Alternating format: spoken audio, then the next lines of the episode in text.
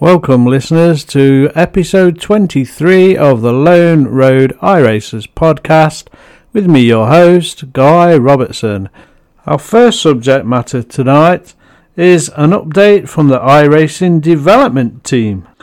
So, the first insight they give us is what they've been up to really regarding projects and more importantly, the people uh, who are they they are hiring to actually run these uh, projects that are in the pipeline for us uh, as iRacers.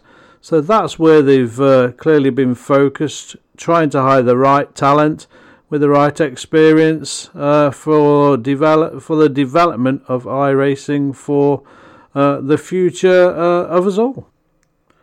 So it's good to hear that they're thinking about the talent to, to move iRacing, you know, above and beyond what we've currently got today. So the teams have been reinforced with new artists, programmers, creative talent, production staff, and managers. Uh, and it gives an example that one high level engineer joined us with years of experience working on both the consumer and pro version of a different sim. Uh, one of our top creator hires has experience spanning decades across sims of multiple racing disciplines, ranging from rally to oval so that just shows you the diverse talent that iRacing are picking up really on the users, and, and that means us, um, and what we're going to see in the future. As for road racing and racing in general, most of uh, us know that there's a massive project underway to add rain, and they touch base on this specific subject.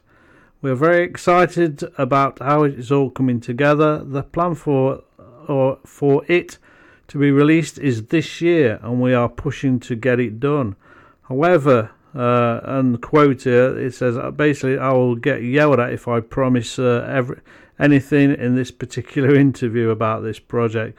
But that's good to hear that rain is coming this year, folks. That's a massive insight into, you know, what is coming. So it, it goes into a bit more detail.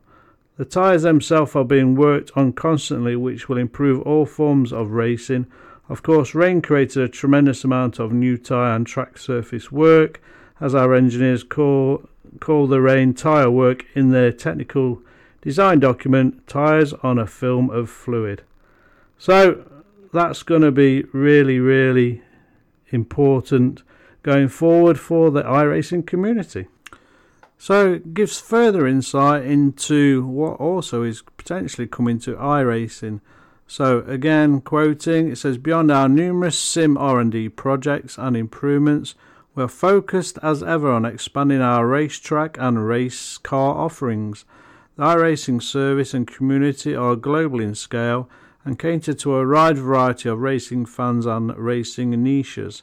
Recent efforts to expand our reach in Europe, Asia, and Australia, and Australasia, sorry, have been very successful, with numerous tracks being licensed, scanned, and worked on by our teams.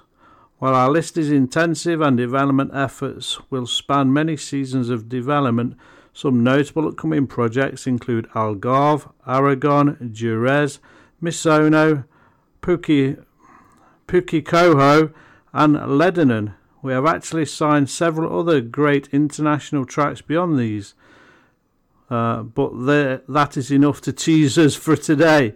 We're also returning to an iRacing favourite that has become outdated, Zandvoort. Zandvoort was scanned last week and it will be going straight into our production process.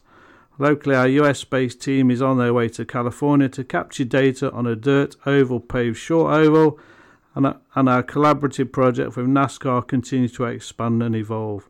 So that gives us a, an, another bit of an insight of the commitment that iRacing has got for us to widen the tracks, widen the uh, cars that we can race, folks. So the future is positive as far as I'm concerned. iRacing, thanks for that teaser.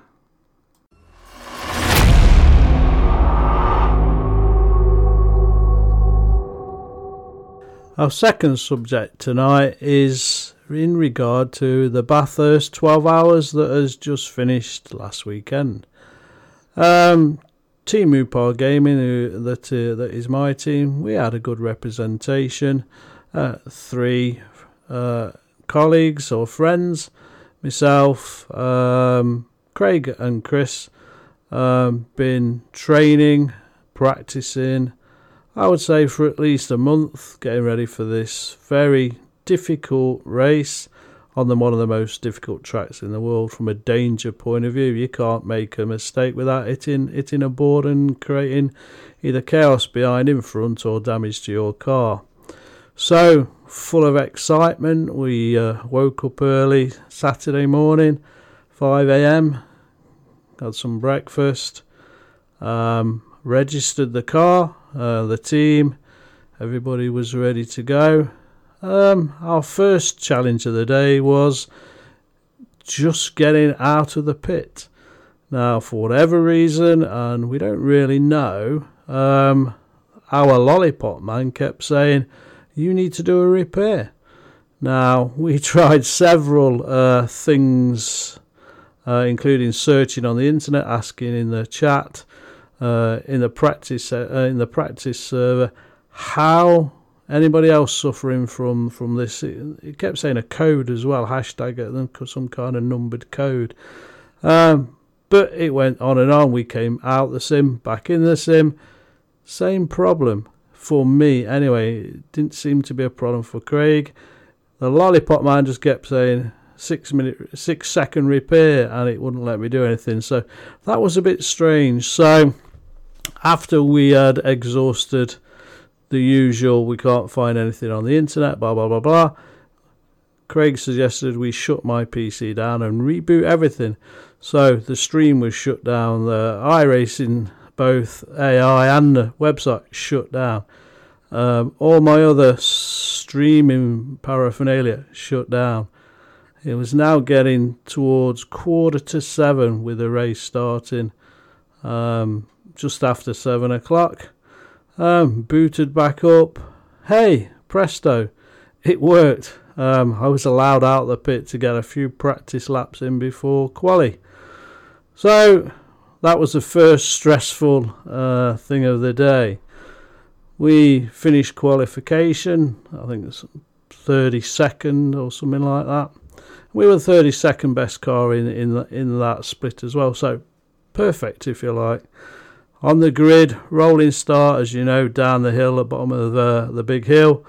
Um, and we were ready to go. So we just got under the bridge, starting to build up uh, the power and the speed of the car, only to then have to slam on the brakes as there was a massive concertina effect in front. And basically, I got rammed slightly on the front right hand wing and got totaled from behind. So we hadn't even made corner one or even the start line. Straight into the pits with at least 10 others with 17 minute repair. And we hadn't even started the race. So, a month of practice and a disastrous start. Don't know whether that affected anybody else, but we were we were deliberating afterwards would, wouldn't it be nice for iRacing to have a false start? It happens in real life. You get a wave around and we restart. You know, these 12 hour, 24 hour races, somebody's made a mistake somewhere. Looking at the footage, it was even potentially a, a big netcode problem.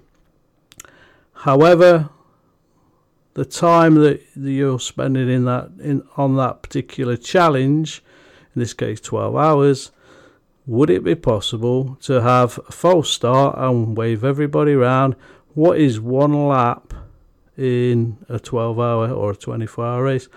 Nothing. So, if we get enough votes, is that something that could be done? It was a simple mistake or a netcode problem that caused that pile up. Um, something to deliberate, you know, talk between yourselves. Is it something that us iRacers in the long endurance races could canvas iRacing for. Enough votes to say it's false start, we're in the pits or whatever. Um, how How would we make that work for innocent crashes such as what we saw over the weekend? So, just to finish that story, we actually finished P28th in the end, 50 odd laps behind the winners. Um, and from a Mupar Gaming point of view, that was our first team finish in any endurance race over the last two years. So, well done to my uh, fellow teammates. Very proud of you all, and thanks for the support on stream. Dre is the Audible iRacer's companion. Want to improve your results or get more wins? Download Dre, the digital race engineer. Hit the link in the show notes for a 10% discount. Our next topic tonight is a follow on, really, to uh, last week's podcast with uh, MJ and Annie. Um, it's about opportunities for female uh, motorsport racing. So on Motorsport UK, I've come across a opportunity to join the BWT Alpine F1 Teams Girls Mentoring Scheme. So this article uh, talks, only a very small article, but it basically says the BWT Alpine F1 team, with support from Motorsport UK and the Girls on Track UK, have launched a new mentoring scheme are inviting secondary school age girls in year 9 who aspire to work in motorsport to apply. The mentoring scheme has been designed for future motorsport professionals interested in factory, office, and engineering roles. Individuals selected to enter the mentoring scheme will have BWT Alpine F1 team members as their dedicated mentor. The mentor will provide guidance and support via regular video conferences and face to face meetups, having regular advice and encouragement to the mentee.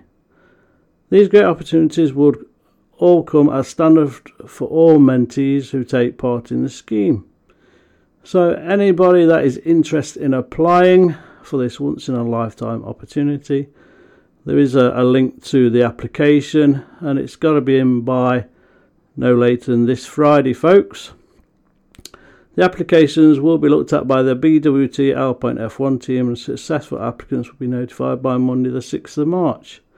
A launch event will be held on Tuesday the 4th of April at BWT Alpine F1 team in Enstone, Oxfordshire and candidates will need to be free on this date to start the programme. Well, for me, that's a massive, massive opportunity for uh, some young ladies to, you know, potentially get a road into an F1 team drive. Who knows? So, if interested, go to www.motorsportuk.org. If you go to the news section, you'll find it on there. So, good luck of to those who who enter. So, as I mentioned there, Girls on Track um, is a program uh, and it's a joint initiative between the FIA and Motorsport UK, uniting Susie Wolff's Dare to Be Different initiative founded in 2016 with the girl with the FIA's Girls on Track program founded in 2019.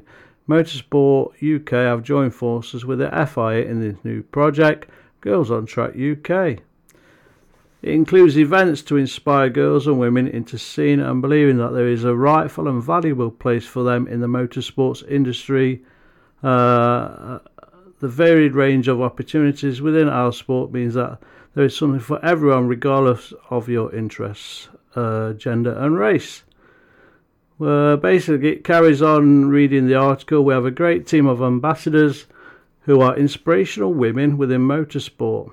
From team principals to mechanics, presenters to engineers, our ambassadors cover the breadth of the sport, attending school and networking events, in addition to speaking at virtual events, are just a few ways that our ambassadors are actively involved in this initiative.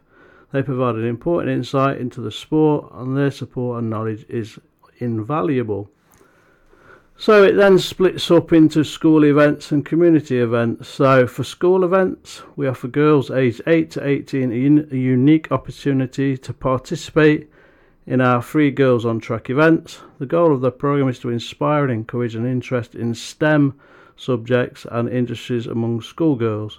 With the aim of increasing female participation in these sectors, using motorsport as a medium to expose them to the incredible opportunities and career paths within the sport.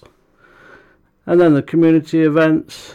In addition to running events to inspire the younger generation of females, we also have a free to join online community for women of all ages. The ability to meet our members both online and at networking events allows our members to connect with other people who have a passion for motorsport. We encourage members to ask advice from one another and, and showcase their successes to inspire others, whether this be a podium in a race, a good result in an engineering exam, or for getting a job working within a motorsport. Our community shares and celebrates it all. Well, folks, there again, this is on the www.motorsportuk.org website.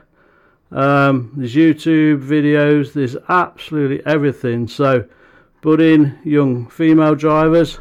That is the play to go, folks. And we're all inspired now by, again, as I mentioned earlier, MJ and Annie for switching us on to trying to push opportunities for female iRacers to come onto the service.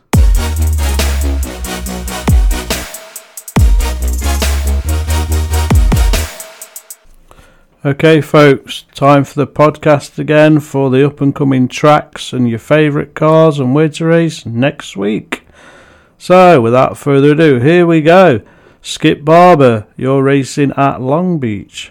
Formula C, the Red Bull, GT3 Fanatec Challenge, you're on Okayama, the GR Toyota Cup, Road America, Formula V, Okayama, SimLabs Challenge, you're on Circuit of Americas, GT4 Nürburg Grand Prix Streck, Grand Prix Legends, Road America, Touring Car, you find yourself on Rudskogen, Ferrari GT3 Challenge, Motorsport Arena Oschersleben, Formula D, Road America, Formula B, Nürburgring Grand Prix Streck, Porsche Cup all the way to Sebring, Stock Car Brazil, can't remember mentioning that, but you're on Legacy Phoenix Raceway, LMP2, Belle Isle, Mazda, Okayama, GT Sprint also on Okayama, Formula A, Circuit Magny-Cours, Advanced Mazda, you're racing at the Hungaroring. Classic Lotus, Barcelona. Spec Racer Ford, Mount Panorama. IMSA, Belle Isle. Mission R, Sebring. And finally this week, the Radical at Brands Hatch.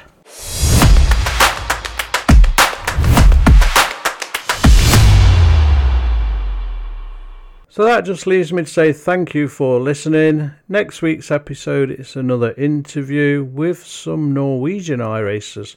So we have Gordon Haig and Joachim Kode coming to the show. So tune in for that. That's next week with our Norwegian iRacers. Until then, look after yourself and I will see you on the track soon.